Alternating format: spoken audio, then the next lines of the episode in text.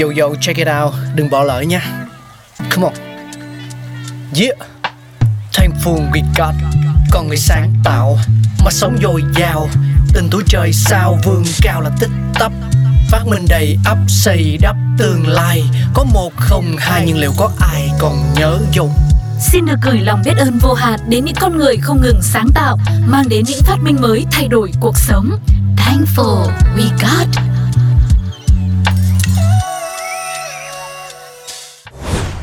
Hi, chào mừng các bạn đã quay trở lại với chương trình Thankful We Got, nơi mà chúng ta sẽ tìm hiểu về nguồn gốc ra đời của rất nhiều những món đồ, những loại thức ăn, thức uống hoặc là những vật dụng mà nó rất hữu ích cho đời sống.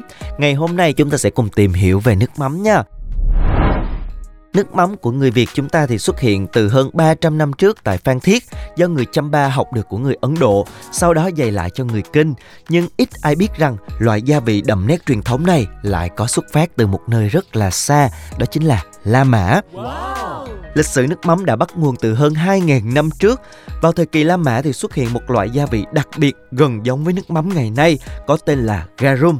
Garum được tìm thấy đầu tiên ở Hy Lạp, trong những chiếc vò cổ trên các con tàu bị đắm. Sau đó người ta dần phát hiện ra các xưởng sản xuất garum tại Ý, với quy mô lớn nhất ở Pompeii. Ngày nay thì các bình gốm đựng garum vẫn được trưng bày trong bảo tàng ở thành phố Bombay. Các nhà khoa học đã phân tích vài mẫu garum cổ còn sót lại. Kết quả các axit amin chất mặn ngọt có trong garum giống với các thành phần của nước mắm mà chúng ta đang ăn. Người La Mã dùng cá cơm, cá thu, cá ngừ, bỏ xương và giữ nguyên nội tạng, ướp với muối trắng và thảo dược, phơi cho hỗn hợp này lên men rồi ép lấy nước cốt, đó chính là garum. Do sự quý hiếm của muối ở châu Âu nên một bình gốm garum thời ấy có giá rất là đắt, sấp xỉ 500 đô la thời nay.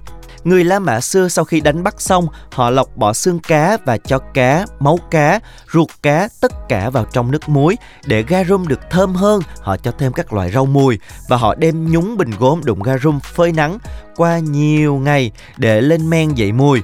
Khi cá rục, những người La Mã ép lấy nước cốt và sử dụng làm gia vị. Ban đầu thì người ta lên men garum bằng cách ủ các phần thừa như ruột cá, mang cá, vây cá trong muối. Lúc đó người ta cũng gọi garum là liquamen, nhưng từ garum được dùng phổ biến hơn. Dân gia thì người La Mã lên men garum với các loại cá mắc tiền hơn. Từ chỉ ủ ruột cá, xương và vây thì họ chuyển sang ủ garum bằng các mẹ cá nguyên con. Nguyên liệu càng xịn thì garum lại càng đắt tiền. Và thời ấy thì người La Mã niêm yết đủ loại giá cho garum như là rượu bia bây giờ. Thời đó garum ngon nhất chính là loại garum được lên men từ cá thu tại một cái thành phố cổ ở Bắc Phi và có tên là garum nigrum hay còn gọi là garum đen.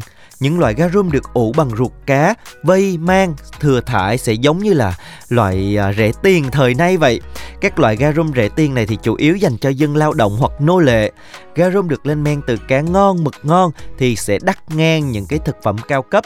Nếu tính theo giá trị thời nay thì một chai nước mắm ngon từ cá dành cho tầng lớp quý tộc sẽ sấp xỉ 500 đô la.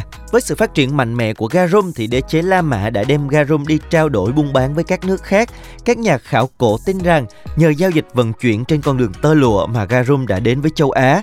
Dân già thì garum trở thành một món hàng mà đế chế La Mã đem đi trao đổi buôn bán với các nước khác thông qua con đường tơ lụa trên biển và hải trình của con đường tơ lụa này xuất phát từ cực Tây thành Rome, men theo bờ biển Nam Ấn Độ, vào Thái Bình Dương và đến Vương quốc Chamba.